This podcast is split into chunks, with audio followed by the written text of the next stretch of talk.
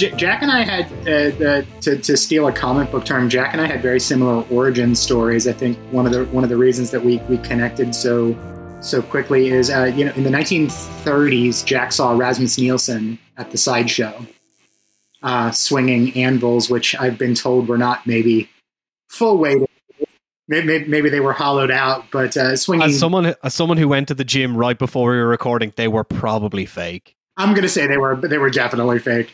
Um, I mean, they were they were really heavy. They just weren't really heavy.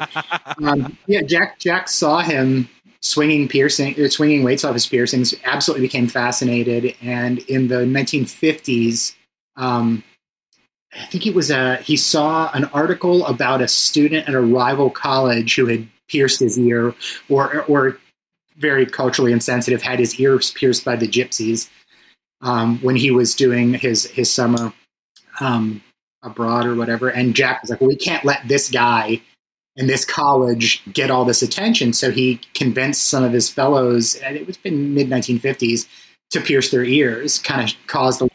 Uh, Jack was born in Ohio, so it was probably someplace around there. He didn't move to DC until later.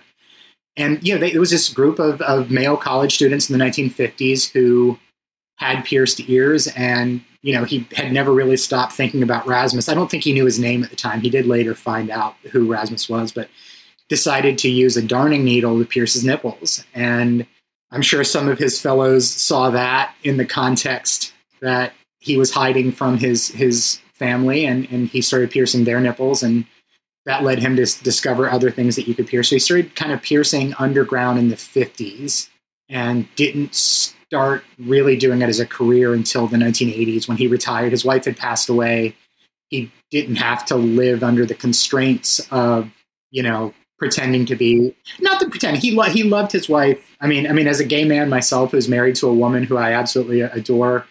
Uh, another thing that Jack and I had in common. I mean, even when his wife when his wife passed, he had her wedding ring turned into his earring, so she would always be with him. You know, he he wasn't. I, I think I think I think in conversations I had, I mean, keep in mind that I was 15 when I met him, that there was a lot of abstracts in the, th- the way we would discuss. But I think that his wife knew that he was gay. And it was one of those things like, Till, you keep that stuff over here. This is something that comes up a lot. Like my, um, I've got a student at the moment working on a PhD about the about the Beaumont Society, who are like, you know, they're they're kind of very problematic in lots of ways organization in Britain for for trans women largely, but their whole thing, you had to sign a thing to join the Beaumont Society saying you were definitely a very straight guy who just liked wearing dresses, you know, and you weren't gay at all. Um, and of course, it's a defense mechanism as much sure. as a kind of conceptual barrier. But like, yeah, I think, you know, uh, people didn't have the, the conceptual language or the political space to have these serious conversations about how yeah. difficult and interesting sexuality and gender and life is, right? Because they, they just didn't weren't able to have those conversations, at least not. It fascinates me that anyone having met Jack for more than a minute could think he was heterosexual. I, I, remember my mom, who clocked me as gay when I was probably eight. She's like, "Well, is he though?" And I'm like, "Mom, like, there's a giant." There's a giant picture of a man with a boner in his living room. There's like he's got naked dudes tattooed all over him.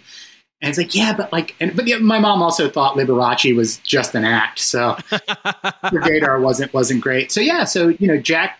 He, originally, it was mostly just piercings. In the in the ni- or the eighties, he started splitting his his genitals and getting into the more surgical stuff that he became known for. But um, yeah, he was just a, a, lovely, pleasant guy. Loved writing, you know, letters back in the day. Uh, he was a correspondent of, of pretty much everyone that we look up to. You know, he he he would send letters to Sebastian. He would visit Alan when they'd travel and all that. And he just he was just this perfectly lovely man who I don't know. I mean, given the the, the overt sexuality of the stuff that he was into, I, I remember when I was younger.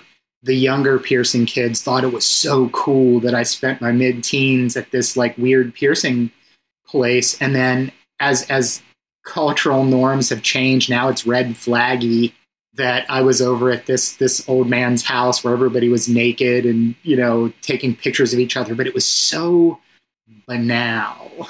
Yeah, you know, yeah, everyone's naked. Yeah, this guy's just getting his guiche pierced, but they're talking about collecting classic cars and what their favorite ice cream flavors are. Like there was never anything where I had to pause and be like, should I be here? Other than the obvious that, you know, I was a kid getting, a, you know, tattooed, pierced, whatever. But I mean, you hate to use this as a, as a defense. It was a different time. Yeah. You know, I think, I mean, we, we had, this is maybe good, an interesting segue or a, a, a, a segue of some kind at least into like BME because I was talking to a friend of mine the other day about just being on the internet really early, like being on on Usenet and rec.arts.bodyart, which is I know you were involved with as well. Like I was 15 as well when I got on there. I got a modem for my 15th birthday, and um, you know, we we used to go to meetups when we were like 16, 17, and they were like 16, 17 years old. They were, I don't think there weren't any like kids, kids there, but there were definitely 15 year olds there, and there were like people in their 50s and older, and it was a weird moment in time that it was just loads of weirdos who'd found a way to talk to each other. Like yeah. there were definitely, I'm sure. Look, I'm not going to sanitize it. There were definitely some fucking horrible people in in every community, but like a lot of my experience is the same as yours, Shawn. And I know um, lots of people I've spoken to, even even not in the even not in the sexual bit, just the kind of being on the internet bit of it.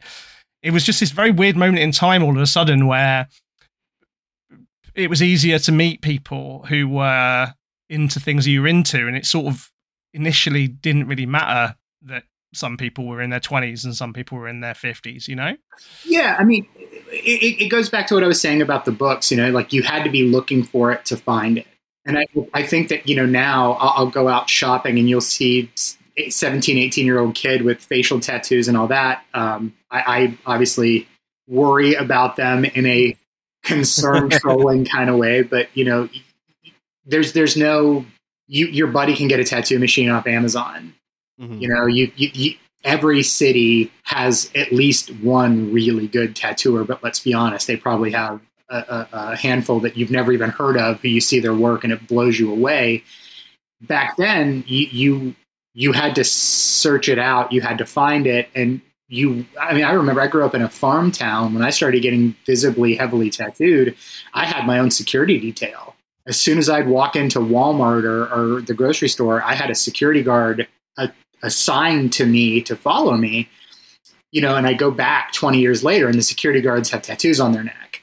But but this is what this is also I find it so funny because um one it's that kind of idea that over time eventually all extremities become the norm, but it's also when the area I live in in London when I get the tube to the place where I work in the studio uh, inevitably, I'd say about 50% of the time on the tube, I'm getting stared at by at least four or five older people. And I have, like, you know, as Matt says, I have tough guy tattoos. So I just have like some nasty shit.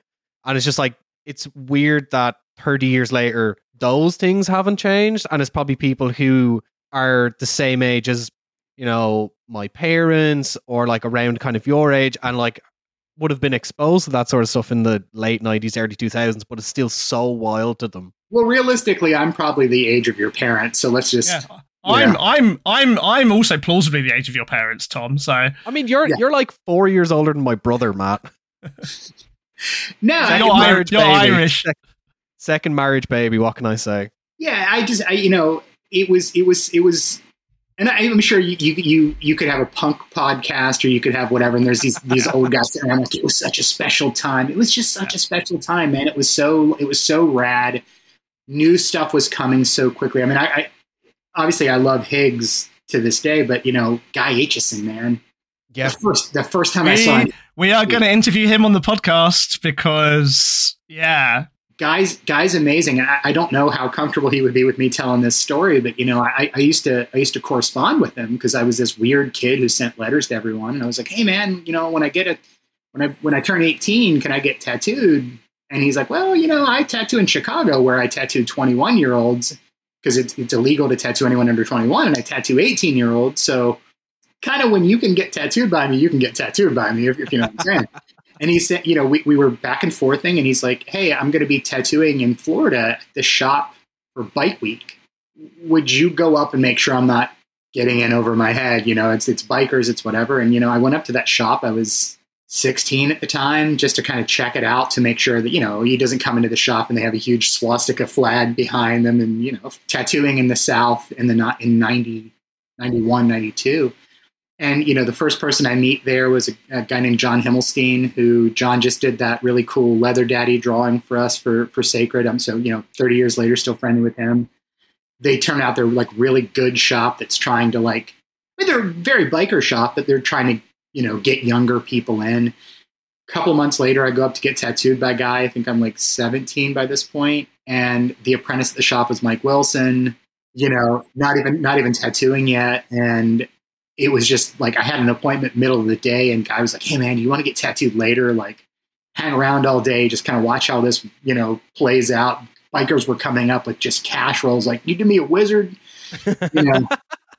and it was, you know, it was just, you know, he was a couple of years older than me at the time, but he was still a kid, you know, and it was, it was just, we we we read that generation. We read the same comic books, you know, we watched the same movies, we we spoke the same language, and it was like, you know, think about what was big in 92, you know, and then Guy comes along and it's H.R. Giger and End of the World. And, and, and it was so different than anything we had seen. And everything seemed so cool.